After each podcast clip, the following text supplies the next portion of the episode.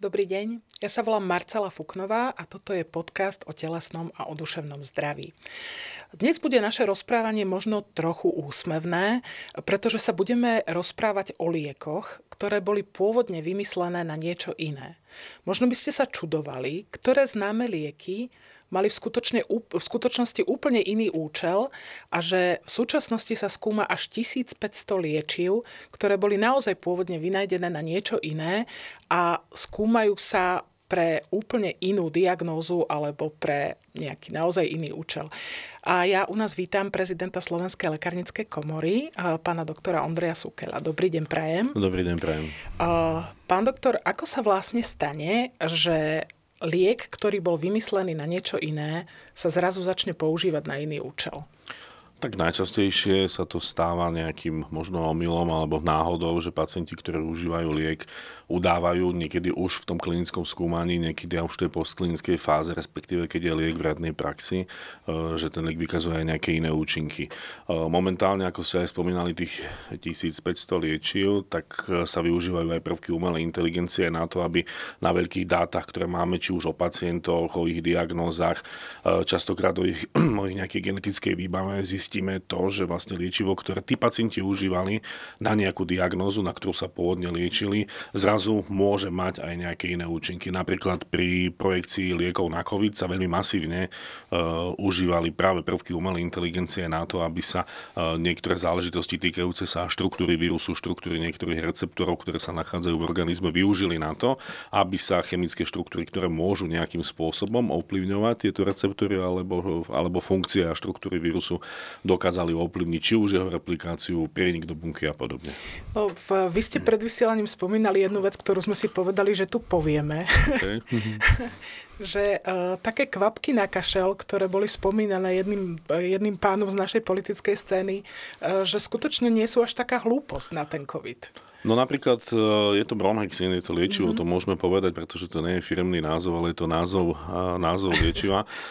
Skutočne in vitro, teda v skúmavke vykazoval účinok, e, účinok na vstup vírusu do bunky, teda blokoval väzbu na konkrétne štruktúry, ktoré sa nachádzajú v bunkových stenách ale musel by sa užívať vo veľmi vysokých e, dávkach a vo veľmi včasnom štádiu koronavírusovej infekcie. Teda e, je zrejme, respektíve málo pravdepodobné, že dotyčný pán poslanec tušil, o čom hovorí a tá kombinácia s alkoholom takisto nebola úplne OK, ale napríklad ten bromexín bol jedno z potenciálne skúmaných liečiv, ktoré by mohli teoreticky zabraniť vstupu e, koronavírusu do bunky. Čiže mali sme tu dobrovoľníka a v podstate niekoho, kto hovoril, akí sú veci hm? hlúpi a ako proste v, nevedia, čo hovoria. Možno, že mu to práve pomohlo, to je zaujímavé. A v, kedy sa vlastne toto, keď už hovoríme teda, lebo to sú naozaj väčšinou kuriózne prípady, proste mm. sú to veľké náhody, boli farmafirmy, ktorým to prinieslo obrovské zisky. V, v minulosti môžete z histórie spomenúť nejaký taký príklad, ktorý naozaj je to mas, masovo používané a, a pomohlo to mnohým ľuďom? Ja by som spomenul pána Jamesa Blakea, ktorý v roku 1988 dostal Nobelovú cenu za medicínu. Je to autor dvoch silne, eh, respektíve vynálezca dvoch masívne užívaných eh, liečiv. Prvý bol propranolol, ktorý bol vyvíjaný na liečbu anginy pectoris, teda eh, srdcových, srdcových problémov a následne sa masívne aj využíval samotný propranolol, respektíve ďalšie liečiva získané chemickou modifikáciou, ktorým hovoríme beta-blokátory a vlastne viedli k tomu, že sme objavili štruktúru tých beta receptorov, ich ovplyvňovanie, ich podtypy beta 1 až beta 3 a takisto ten pán vymyslel cimetidín. To bolo liečivo, ktoré znamenalo zmenu v liečbe žalúdočných a 12-rodníkových e, vredov. Dnes sa už tak masívne, dnes sa už nevyužíva cimetidín, ale využívajú sa jeho, jeho derivaty, ktoré majú menšie spektrum nežiaducich účinkov napríklad. Teda svoj, svoj, účel, e, svoj účel to liečivo splnil. No a tento pán povedal, že najlepšia cesta ako, e, zač, ako vynájsť nový liek je začať s nejakým starým liekom.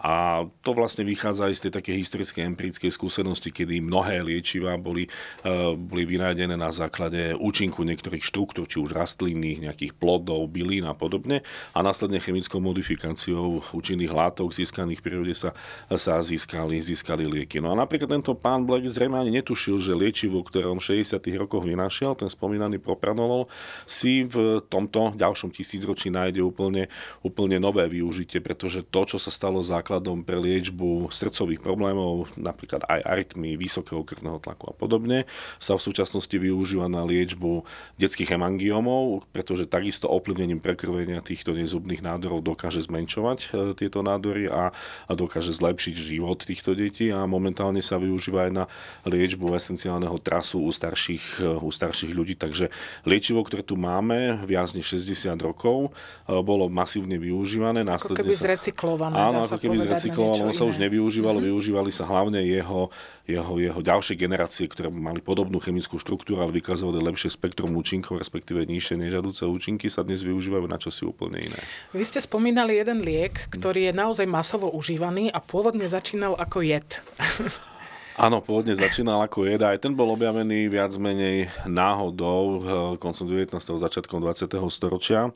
Eh, na farme v, vo Wisconsine spozorovali, že masívne hynie dobytok a začína krvácať. Už po drobných ránach dochádzalo častokrát k vykrvácaniu alebo po nejakých Eh, drobných zákrokoch a následne sa prišlo na to, že tento dobytok konzumoval eh, seno zo sladkej ďateliny, ktoré bolo napadnuté plesňou a práve to napadnutie plesňou spôsobilo zmenu chemickej štruktúry niektorých mm. obsahových látok a vyvinulo to, tá pleseň v úvodzovkách vyvinula, inak je to podobný príbeh ako s vynálezom penicilínu, ktorý bol tiež objavený náhodou a práve plivom týchto plesní vznikala vznikala látka, ktorá ovplyvňovala práve zražadlivosť krvi eh, na úrovni vitamínu K a následne sa začal používať, využívať, eh, využívať tá, tá obsahová látka na ako jed na krysy, jed na potkany a až sekundárne sa prišlo na to, že môže mať relatívne bez, dobrý bezpečnostný profil na tie pomery veľmi dobrý, ale užíva sa, užíva sa dodnes. Je to varfarín, ktorý ovplyvňuje zrážanlivosť krvi. E, pacienti, ktorí ho užívajú, majú významné obmedzenia aj dietné, musia si pravidelne kontrolovať zrážanlivosť krvi a podobne, že dnes už máme aj modernejšie antikoagulancie, ale stále ten varfarín má svoje miesto v terapii pri niektorých e, srdcovo ochoreniach. Takže treba vyzvať ľudí, nebojte sa toho, že to bol jedna, jedna myši pôvodne, ale naozaj to má zmysel a skutočne je to široko užívaný liek, dá sa Áno, povedať. spomína sa aj v niektorých detektívkach e, a je veľmi účinný. Myslím, že asi e, naj žiarivejším zástupcom, dá sa povedať, tejto mhm. skupiny liekov, ktoré boli vymyslené na niečo iné a priniesol svojim vynálezcom obrovské peniaze, e, bola Viagra. Uh-huh. Bol liek, ktorý bol pôvodne vymyslený na čo? Uh, Sildenafils, ako respektíve liečivo, ktoré sa nachádza vo Viagra a už aj v iných liekoch iných výrobcov, uh, sa skúmal na liečbu vysokého tlaku krvi, pretože ten jeho mechanizmus účinku je relatívne jednoduchý. On blokuje enzymy, keď to tak zjednodušene povieme, ktoré vedú k, vedú k zužovaniu ciev. A teda on vedie k vazodilatácii, rozšíreniu ciev a teda k zlepšeniu prekrvenia a prišlo sa na to, že môže byť účinným a aj je účinným liečivom pri liečbe erektilnej dysfunkcie. Užíva sa aj nielen na túto diagnózu, užíva sa stále aj v liečbe pľucnej hypertenzie, čo je závažná diagnóza ale to masívne využitie našiel práve v liečbe erektilnej dysfunkcie a priniesol obrovské zisky práve, práve firme, ktorá, ktorá toto liečivo vyvinula a uviedla ho do klinickej praxe. A vy ste dokonca spomínali, že ten liek môže mať rôznu cenu pri v podstate určení na rôzne účely, mm. že v, je drahší, keď sa používa na tú liečbu tej plúcnej hypertenzie.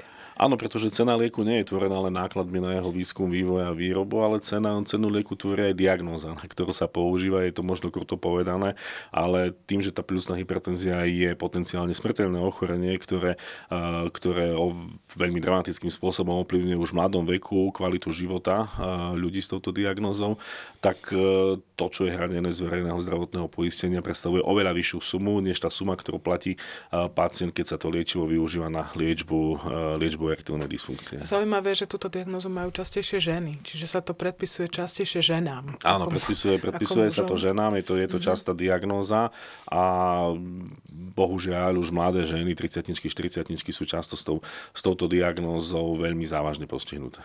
A pritom má to teda takýto iný vedľajší efekt, ktorý, ktorý zase v, možno pomohol mnohým párom a mnohým Ale keď vezmeme napríklad ten sildenafil, on momentálne sa skúma, respektíve už sa časočne používa aj v liečbe hyperaktívneho močového mechúra v kombinácii s iným liečivom, ktoré tiež vedie historicky k tomu spomínanému propranolu. Takže vlastne tie cesty e, lieku v jeho živote, v jeho životnom cykle sa častokrát pretnú takým spôsobom, ani nevieme ako.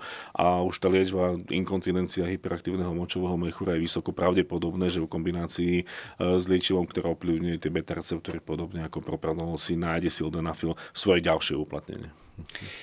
Ja som v, viem aj z minulosti, aj zo Slovenska, že existovali lieky, ktoré sa začali naozaj používať, teda niekedy to je naozaj tak, že to začnú ľudia používať bez toho, aby to bolo preskúmané. Uh-huh. Teda kvázi na čierno, hoci sú to lieky na predpis, tak si ich ľudia zoženú a používajú ich na niečo iné.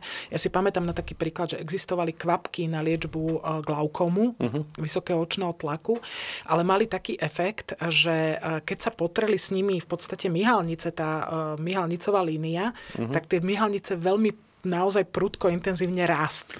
Áno, boli to očné kvapky, ktoré sa využívajú aj dodnes, nie až tak masívne, ako kedysi obsahujú latanoprost.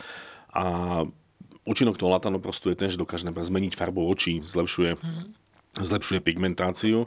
A áno, jednu z vedľajších účinkov bolo práve zhrubnutie, spevnenia, rast myhalníc. A áno, dokonca kozmetičky niektoré to odporúčali a získavali to neviem akým spôsobom a používali to, používali to práve pri svojej praxi na, na zlepšenie myhalníc. Ale toto nie je jediné liečivo, napríklad aj uh, mioxidil bolo liečivo, ktoré sa užívalo pri liečbe hypertenzie vysokého tlaku krvi a malo podobný efekt a, do, a dnes sa napríklad využíva v lokálnej forme, vo forme roztokov alebo aj individuálne pripravovaných liekov, ako sú rozličné peny uh, a, a tak podobne lokálne aplikované formy ako na podporu kvality, rastu a hustoty vlasov. Takže pri alopeciách je toto liečivo e, zaujímavo využiteľné. Jasné, čiže liek, ktorý mal vlastne pôvodne slúžiť na liečbu vysokého tlaku, ano. slúži na to, aby ľuďom rastli vlasy, aby nevypadávali. Úplne zjednodušene povedané, áno. Keď sme teda hovorili, že naozaj niekedy sa to deje takto, že tí ľudia si to pokutne zháňajú a používajú to na niečo iné, môže to byť nebezpečné? V konečnom dôsledku všetko môže byť nebezpečné, pretože základná poučka farmakológie hovorí, že iba dávka rozhoduje o tom, či je niečo liek alebo jed, ale, ale áno, Prináša to častokrát aj také úsmevné príhody v lekárskej praxi, kedy pacient vehementne tvrdí, že niečo mu pomáha.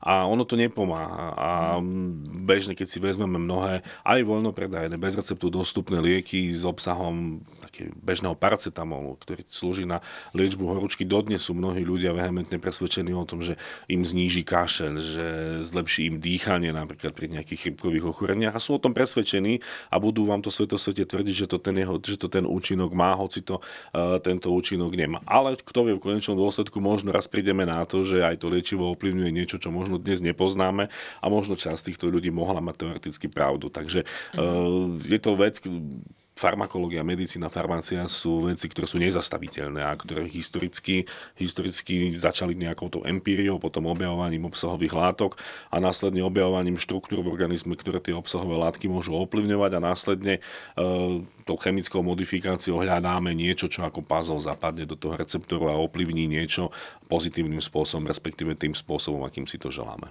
Hej. Ja napríklad e, viem Viem o jednom lieku, ktorý sa využíva teda na liečbu diabetu druhého uh-huh. typu a mm, takýmto spôsobom sa používa na liečbu obezity. Uh-huh. Že v, znižuje chuť do jedla, zvyšuje alebo zrýchluje e, metabolizmus uh-huh. a tí ľudia si ho dávajú, hoci tú cukrovku nemajú a naozaj o desiatky kýl chudnú.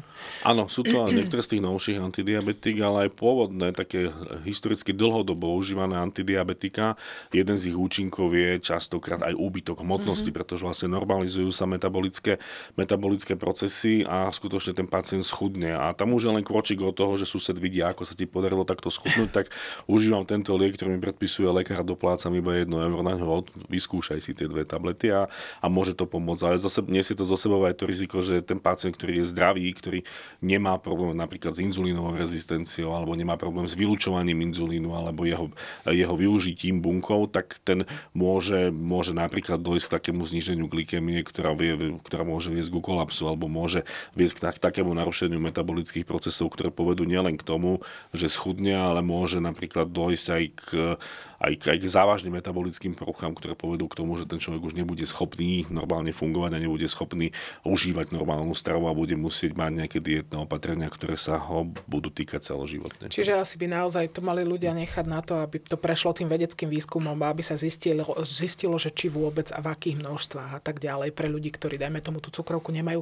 Hoci viem, že v Spojených štátoch amerických sa už tie výskumy toho lieku na, na tú obezitu robia a určite nie je jediný. Vy ste spomenuli, že v minulosti došlo aj k tomu, že niektorí ľudia sa stali napríklad závislí na niektorých mm. liekoch, u ktorých sa tá závislosť nepredpokladala.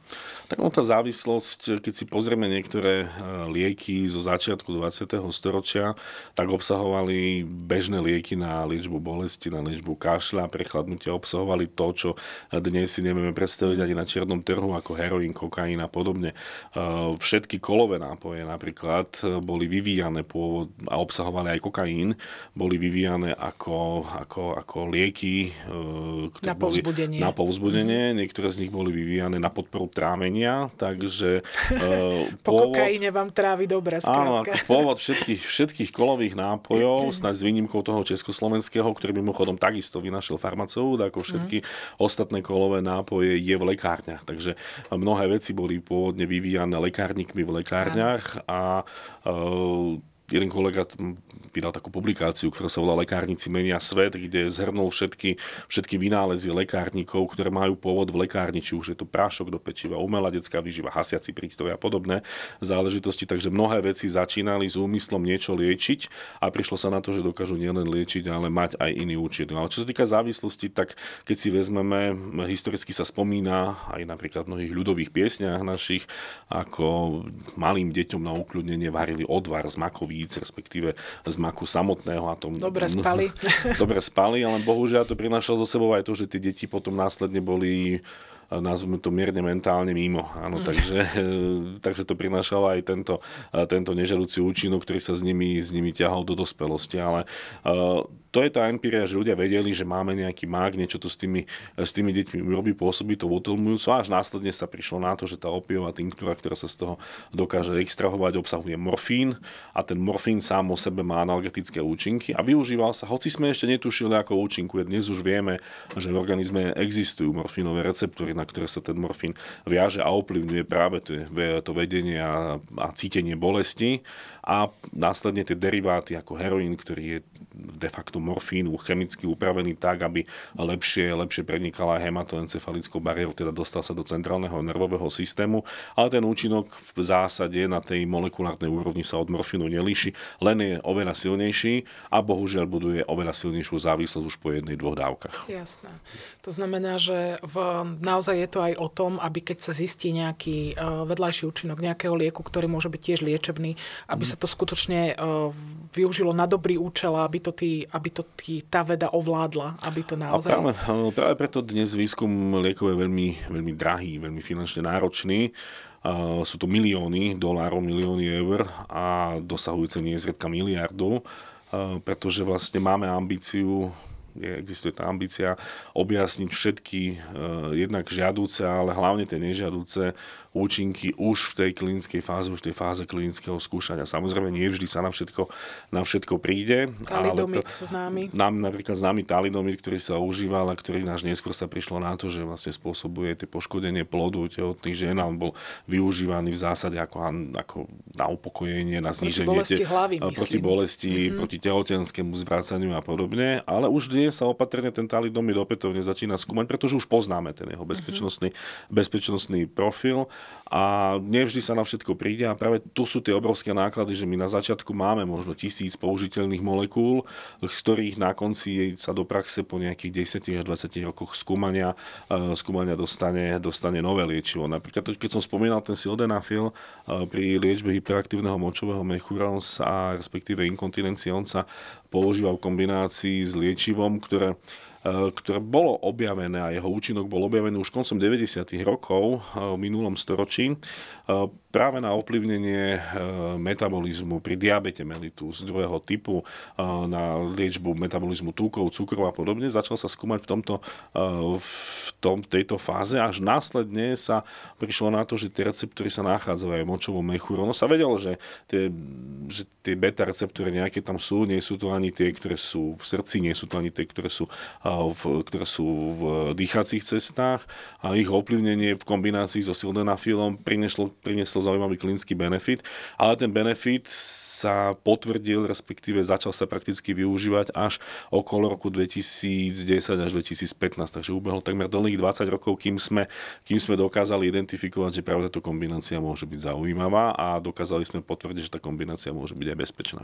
A to je takisto nepríjemná diagnóza, pretože to sú ľudia, ktorí opakovane musia chodiť na WC, musia sa naozaj zdržiavať v blízkosti, blízkosti toaliet a v, majú to nutkanie namočenie. no je to nepríjemná diagnóza, takého respondenta by ste sem nedostali napríklad. No tak taký by nám asi odišiel z vysielania a šiel na vece. A v, ešte sa opýtam aj na také veci, že um, Revidujú sa tie e, lieky nejako, dajme tomu aj spätne, keď sme spomenuli teda ten liek z tých 60 rokov, ktorý sa opätovne skúma. Uh-huh. Sú výskumníci, ktorí sa vracajú naozaj takto k nejakým liekom z minulosti? Určite áno a tie lieky v konečnom dôsledku každý liek po uvedení do praxe má tú pozregistračnú fázu skúmania.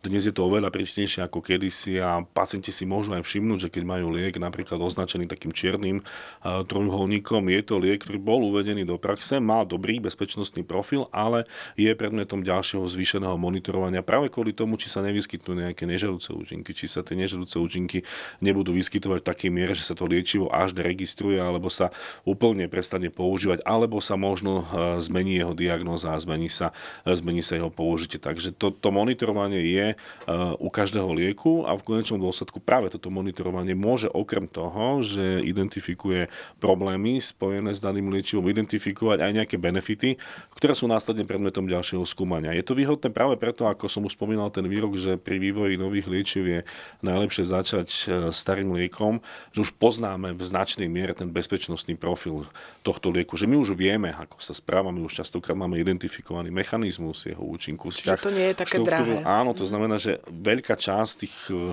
skúšok, ktoré súvisia práve s bezpečnosťou lieku, s jeho dávkou odpadá. Môžeme sa sústrediť práve na tú klinickú, na tú klinickú časť účinku, na tú konkrétnu diagnozu? V, čo sa týka Spomínali sme napríklad aj taký, že taký aspirín bol pôvodne, bol pôvodne v myslím, že prášok z vrby.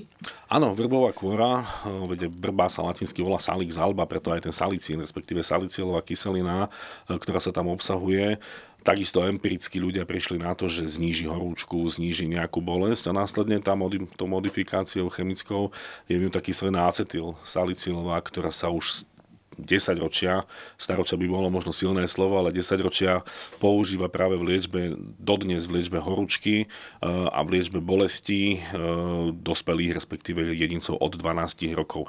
Naša generácia to užívala ešte ako mladšia, ale práve vlastne tým používaním sa prišlo na to, že ten liek môže byť, môže byť rizikový u, u detí do 12 rokov. Eh, okrem iného sa prišlo na to, že môže poškodzovať, poškodzovať sliznicu žalúdka a kým sa najprv kým tá pôvodná verzia bola tá, že je to lokálnym pôsobením, čo je aj pravda, pretože je to látka čiastočnej kyslej povahy, tak sekundárne sa prišlo na to, že to nemusí byť len tým lokálnym pôsobením, ale napríklad aj keby sa podalo injekčne, tak dokáže naručiť, eh, narušiť e, sliznicu práve tým, že blokuje tvorbu toho ochranného filmu ktorý sa nachádza na sliznici žalúdka, tým, že oplyňuje enzym, ktorý sa volá e, cyklooxygenáza. Máme viacero foriem tohto enzymu. No a paradoxne jedna z tých foriem enzymu spôsobuje aj zražanie krvi. No a blokovaním e, tohto enzymu my dokážeme ovplyvniť aj zražanlivosť krvi a už v nízkych dávkach. A keď si zoberieme liečivo, ktoré poznáme staročia, ľudia žuli vrbu, vrbovú kôru, sú záznamy už do starého Egypta, že tú vrbovú kôru žuli na, práve na potlačenie bolesti a na ovplyvnenie horúčky, teda niečo, čo je tu známe už staročia, čo dokážeme empiricky použiť, e, sa dodnes využíva práve ako prevencia vzniku e, krvných zrazenín, ako prevencia napríklad vzniku infarktu myokardu alebo nejakých cievných mozgových príhod. Je to liečivo, ktoré tá hodnota finančná je centoch, ale ten dopad klinicky je nevyčísliteľný, pretože dokáže, dokáže predísť, predísť, drahým ochoreniam, predísť drahým ochoreniam mm-hmm. kde tá liečba stojí 100 tisíce. Zase na druhej strane takéto účinky sa ukazujú možno aj u tých moderných drahých liekov. Ja som mm-hmm. teraz nedávno zachytila, že biologická liečba na liečbu melanómu mm-hmm. sa ukazuje, že bude pravdepodobne fungovať po silných a ťažkých infarktoch. Áno, áno. Lebo keď sa ten liek podá, tak zlepšuje proliferáciu tkaniva áno. a tým pádom pádom v podstate sa to srdce natoľko nepoškodí, hej, že to tkanivo sa natoľko nezničí. Áno, vo všeobecnosti biologická liečba je to, je to najmodernejšie v úvozovkách, čo dnes máme, respektíve aj tá imunologická liečba, ktorá sa používa či už pri onkologických ochoreniach alebo iných ochoreniach a tým, že ona e, je síce cielená na konkrétne orgánové systémy, častokrát na konkrétny enzym alebo na konkrétny receptor, ale v konečnom dôsledku tým, že ide o produkt biologickej povahy, častokrát dokáže naštartovať nejaké imunologické procesy, mm-hmm. respektíve reparačné procesy, ktoré, e, ktoré sú. A tu som si pri tej príležitosti spomenul napríklad na, e, na tuberkulózu, ktorej, ktorá sa úspešne využíva, respektíve ten oslabený, oslabený, eh, oslabený bácil tuberkulózy sa, sa užíva pri liečbe nádorov močového mechúra. Práve tým, že sa vlastne ten močový mechúr preplachuje tým roztokom, naštartuje sa imunitný proces, je to ako keby vakcína, ktorá sa používala mm. ako na vakcináciu pred tuberkulózou a naštartujú sa práve také imunitné procesy, ktoré znižujú e,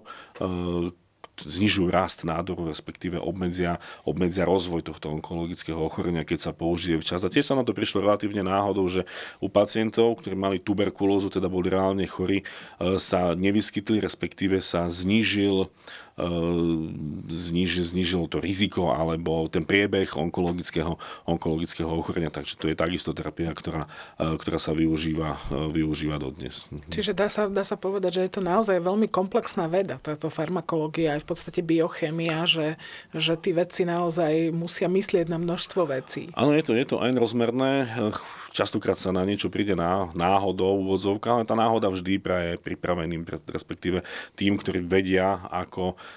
tú náhodu využiť, respektíve zamyslieť sa nad tým, ako niektorá štruktúra dokáže, dokáže, dokáže ovplyvniť. A už aj dnes máme napríklad taký kortikoid ako prednizón, ktorý sa užíva roky rokúce pri zápalových ochoreniach, no. sa dnes skúma a zrejme sa nájde jeho využitie pri Parkinsonovej chorobe.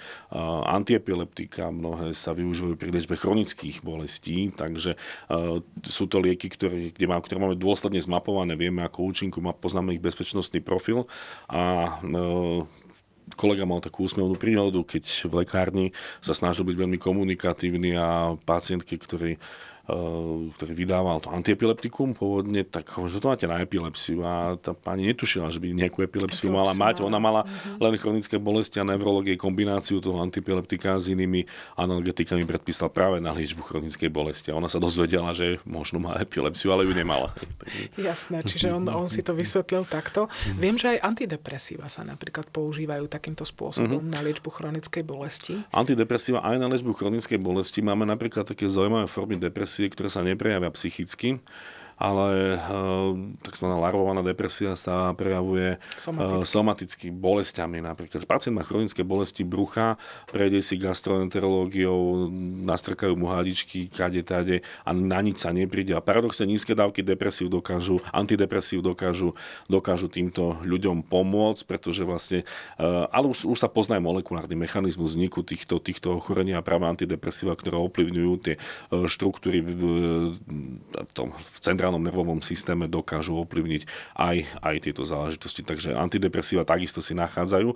Ono nie je to iná indikácia, pretože v konečnom dôsledku je to depresia, ale nie je to depresia v tom klasickom slove, ktorá si väčšina ľudí predstaví ako nejaký patologický smútok. Alebo, alebo... Tí ľudia sú schopní bežného fungovania, akurát majú bolesti. Majú napríklad bolesti, vysvetliť. majú uh-huh. nejaké aj ťažkosti, také, také ťažkosti, hej, uh-huh. bolesti sú to trás končatí napríklad môže byť a práve podanie antidepresív takisto bežných liekov, ktorú už všeobecný lekár môže indikovať, dokáže týmto ľuďom, možno sa to niekomu zdá banálne, ale pre nich to je zásadná zmena kvality života, pretože keď niekto 10-15 rokov chodí do práce s chronickými bolestiami hlavy a zrazu tie bolesti prestanú, tým ľuďom sa otvára úplne nový svet. Samozrejme. Možno, že sa im naozaj ten duševný stav celkový zlepší, pretože, pretože, mm-hmm. pretože im už nie je zle. V, čo sa týka toho, že dá sa povedať teda, že taká, nie je to ukončené. Že e, v, stále sa to skúma, je to otvorené. Naozaj, že sú tie farmafirmy alebo aj tí výskumníci otvorení tomu, že tie lieky teda môžu mať aj iné vedľajšie účinky, ktoré e, sa ukážu ako liečivé. Ako, e, v, ako vlastne ten postup vyzerá? Ono to naozaj začne od toho bežného konzumenta, spotrebiteľa tých liekov a v, dostane sa to ku ním ako je to, ja neviem, možno legislatívne? Keď som si pozeral uh lebo ja som sa aj pripravil na dnešnú debatu trošku, keď som si pozeral publikácie, ktoré sa zaoberajú práve novým použitím starých molekúl, tak ono je to téma, ktorá je živá približne od 70. 80. rokov minulého storočia, ale ten počet publikácií, ktoré sa tomu venujú, dramaticky rastie práve posledných 10-15 rokov. A vychádza to z toho, ako som si povedal, že ten vývoj liečiva je veľmi, veľmi, veľmi drahý a teda je výhodné začať nejakým starým liečivom a nájsť mu novú indikáciu, ktorá môže viesť k tomu, že nemusíme vyvinúť nejakú 10 tisícovú drahú liečbu, ale práve použijeme nejaké to, to existujúce, existujúce liečivo. A Momentálne sa to už ani nerobí tak v nejakých laboratóriách alebo že nejakým skúmaním alebo objavovaním, ale skôr je to práca tej umelej inteligencie na veľkých dátach, že máme informácie o množstve pacientov, množstve diagnóz, častokrát aj nejaký genetický profil daných pacientov a snažíme sa v nejaký taký, takom trojuholníku pacient, diagnóza, liečivo, teda charakteristika pacienta, nejaké diagnózy, liečivo hľadať, nejaké súvislosti, ktoré v konečnom dôsledku by mohli povedať, že toto má chemickú štruktúru blízku tomu, môže sa nejakým, môže nejakým spôsobom ovplyvniť tie, tie štruktúry, ktoré môžu v konečnom dôsledku ovplyvniť tú a tú diagnózu. A následne už sa to skúma klinicky, takže momentálne tá práca nie je ani tak laboratórna alebo, alebo klinická, ale je to, je to skôr práca pre ľudí, ktorí dokážu pracovať s umelou inteligenciou a dokážu vyhodnocovať obrovské, obrovské množstva dát. A je to istým spôsobom naozaj detektívka, pretože hľadať v tom mori diagnóz uh-huh. a, v, a účinkov v podstate v to, že to do seba zapadne, asi nie je naozaj také jednoduché. Nie je to jednoduché, ale napríklad ono sa to bežne používa aj, aj zdravotné poisťovne. Majú, majú obrovské dáta o pacientoch a oni dnes dokážu na základe, na základe metód, umelá inteligencia je možno silné slovo, ale sú to aj bežnejšie štatistické metódy, ktoré dokážu na množstve dát e, vygenerovať optimálnu liečbu. My dnes vieme povedať, že pacienti, ktorí boli liečení nejakým liekom, dosahujú lepšie výsledky ako pacienti, ktorí boli liečené iným liekom. E, nie sú to samozrejme štandardné klinické štúdie, ale môžu to byť predpoklady, ktoré práve z dát e, zdravotných poisťovní dokážu viesť k naformulovaniu nejakej novej klinickej štúdie, ktorá povedie k tomu, že napríklad kombinácia niektorých antihypertenzí môže byť výhodnejšia ako kombinácia iných antihypertenzí. A ono sa aj používajú tieto kvázi robotické štúdie na to, že to e, šetrí ako keby čas a v, na druhej strane, že dokáže to tie naozaj tie výsledky priniesť z veľkého súboru veľmi rýchlo. Áno, veľmi V porovnaní rýchlo. s klasickými štúdiami. Áno, lebo klasická štúdia zahrnie povedzme tisíc, dve tisíc, niekedy aj 10 tisíce pacientov ale ten život, ten pacient je iný, každý iný a ten život dokáže priniesť aj nejaký zaujímavý výsledok, ktorý sa, ktorý sa prejaví bez ohľadu na to, že sa u iných pacientov môže alebo nemusí prejaviť. A môže, to byť, môže sa to prejaviť aj na tých e, oveľa bežnejších, bežnejších liekoch. E, keď sme začali s covidom, tak e, napríklad aj ten nešťastný Ivermectin, on bol takisto skúmaný, on neprišiel, on sa nezjavil ako blesk z jasného neba, on, on nejaký účinok in vitro teda v skúmavke dosahoval, ale aby ten účinok, viete, v skúmavke dosahoval aj etanol účinok voči... Aj etanol, aj bromexin. Aj etanol, aj bromexin dosiahol účinok, ale keby sme chceli et- etanolom vyčistiť človeka od covidu, tak by sme ho zabili, pretože mm. vlastne to množstvo etanolu by bolo Niektorí sa o to pokúšali, no. Áno, áno, prináša život, prináša rozličné situácie, rozličné ale veci. ten Ivermectin sa veľmi zázračným spôsobom eh, v tej konšpiračnej scéne uplatnil a my dnes vieme dokázať, že on nemá efekt na, pri liečbe. Práve preto, že ho také množstvo ľudí na sebe ako keby odskúšalo. Áno, vlastne. de facto to ľudia na sebe odskúšali uh, a nejakým spôsobom to nič neprinieslo. To je ten horší prípad, ten lepšie, lepšie keď to zaberie. Mm-hmm. Takže uh, v, zrejme v, to bude výzva možno naozaj aj preto, že nás čakajú asi takéto ochorenia, ktoré budú prichádzať, budú mm-hmm. nové úplne a možno uh, v, to bude takisto asi pole pre, pre skúmanie skúmanie e, starých liekov a to, ako účinkujú. Určite áno, napríklad aj tie e, protilátky, ktoré sa používali proti, e, proti covidu, aj používajú sa, alebo antibiotika, ktoré sa používajú pro, proti covidu, tiež bol vlastne ich účinok skúmaný na základe nejakých štruktúr. Vieme, že ten koronavírus sa viaže na nejaký receptor a my dnes vieme, že akým spôsobom sa ten koronavírus replikuje a poznáme niektoré antibiotika používané napríklad pri HIV, ktoré ovplyvňovali nejaké štruktúry, hoci ide o iný typ vírusu, ale vieme, vieme, že možno nejakou chemickou modifikáciou by dokázali e, zasiahnuť, zasiahnuť do niektorého procesu replikácie vírusu. A neplatí to len pre tieto vírusové ochorenia. Výzvom môžu byť aj antibiotika, pretože posledných 20 rokov v zásade nebolo na trh uvedená nejaká dramaticky nová skupina antibiotík a my dnes vieme, že mnohé, e, mnohé baktérie sa stávajú rezistentnými a e, niektorí skeptickejší autori už hovoria o postantibiotickej dobe, ktorá nás čaká, že tie antibiotika, antibiotika nebudú účinné. Na druhej strane, chvála Bohu, vieme, že proti tým bežným infekciám sú aj tie bežné penicilínové antibiotika stále, stále účinné. Ale... Staré dobré penicilíny. Áno, ale uh, napríklad ani Fleming netušil, že ešte takmer 60 rokov po jeho objave sa bude penicilín využívať ako liečivo prvej voľbe pri bežnej tonzilitíde, ale zvlášť nemocničné kmene niektorých baktérií sú vysoko rezistentné, objavujú sa vysoko rezistentné baktérie tuberkulózy, ktoré uh, jednoducho nedokážeme si nejako Myslím, že kvapavka bola teraz nedávno. Kvapavka bola identifikovaná, kde takisto tie penicilíny sa úspešne využívali, respektíve stále sa využívajú. Chvala Bohu, kvapavka nie je natoľko rozšírené ochorenie, e, pretože ešte sa dokážeme nejako správať civilizovane, ale e, je to, je to výzva a toto môže byť, môže byť to, čo, e, čo dokáže aj z tých existujúcich, doteraz existujúcich antibiotík možno nejakou modifikáciou nájsť nejaké nové diagnózy, respektíve možno aj nejaké iné liečiva sa dokážu, dokážu, dokážu použiť pri, pri liečbe tých bakteriálnych ochorení. Teraz si spomínam na uh, chlorpromazín, to je antipsychotikum, ktoré sa užívalo.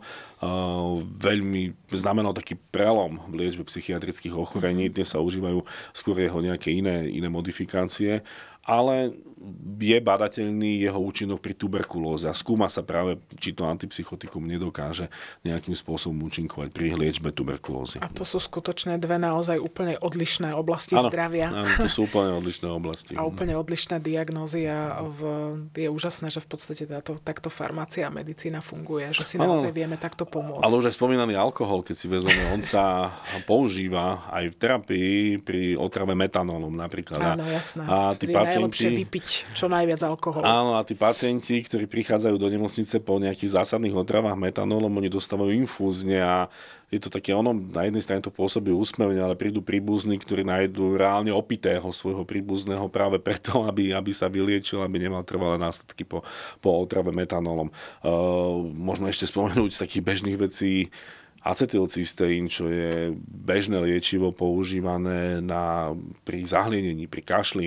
Používa sa v tabletovej forme, používa sa v inhalačnej forme práve. Používajú to napríklad aj pri ťažkých diagnózach pacienti s cystickou fibrózou, ktorí sú zahlienení a to liečivo samo o sebe sa používa aj ako protilátka pri otrave paracetamolom. Hej? Pretože paracetamol už v dávke 8 až 10 gramov u dospelého človeka dokáže spôsobiť závažnú otravu a práve acetylcysteín v oveľa, oveľa vyšších gramových dávkach, než sa používa pri liečbe kašľa, respektíve pri liečbe zahlenenia, dokáže účinkovať práve ako, ako protied paracetamolu, pretože paracetamol sám sebe nie je toxický, toxický je jeho metabolit a práve ten acetylcysteín spôsobí to, že e, nedochádza k kumulácii toxických metabolitov. Tak to je úžasné, že teda ten liek vie pôsobiť ako protilátka proti inému lieku. Áno, áno, vie. Dokonca som čítal aj také nejaké také uletené práce, ktoré sa zamýšľali nad tým, pretože niektoré krajiny umožňujú taký trošku bezhlavejší predaj liekov a dochádza tam oveľa častejšie k intoxikáciám paracetamolom ako v tých takých striktnejších krajinách, ktoré sme aj my. A jeden z nápadov bol, aby sa práve acetylcysteín pridával do liekov na horúčku a na bolesti, ktoré obsahujú paracetamol práve kvôli tomu, aby aby to bol nejaký systém protiváh, aby sa vytvoril. Jasné, no tak to je, to je zaujímavé.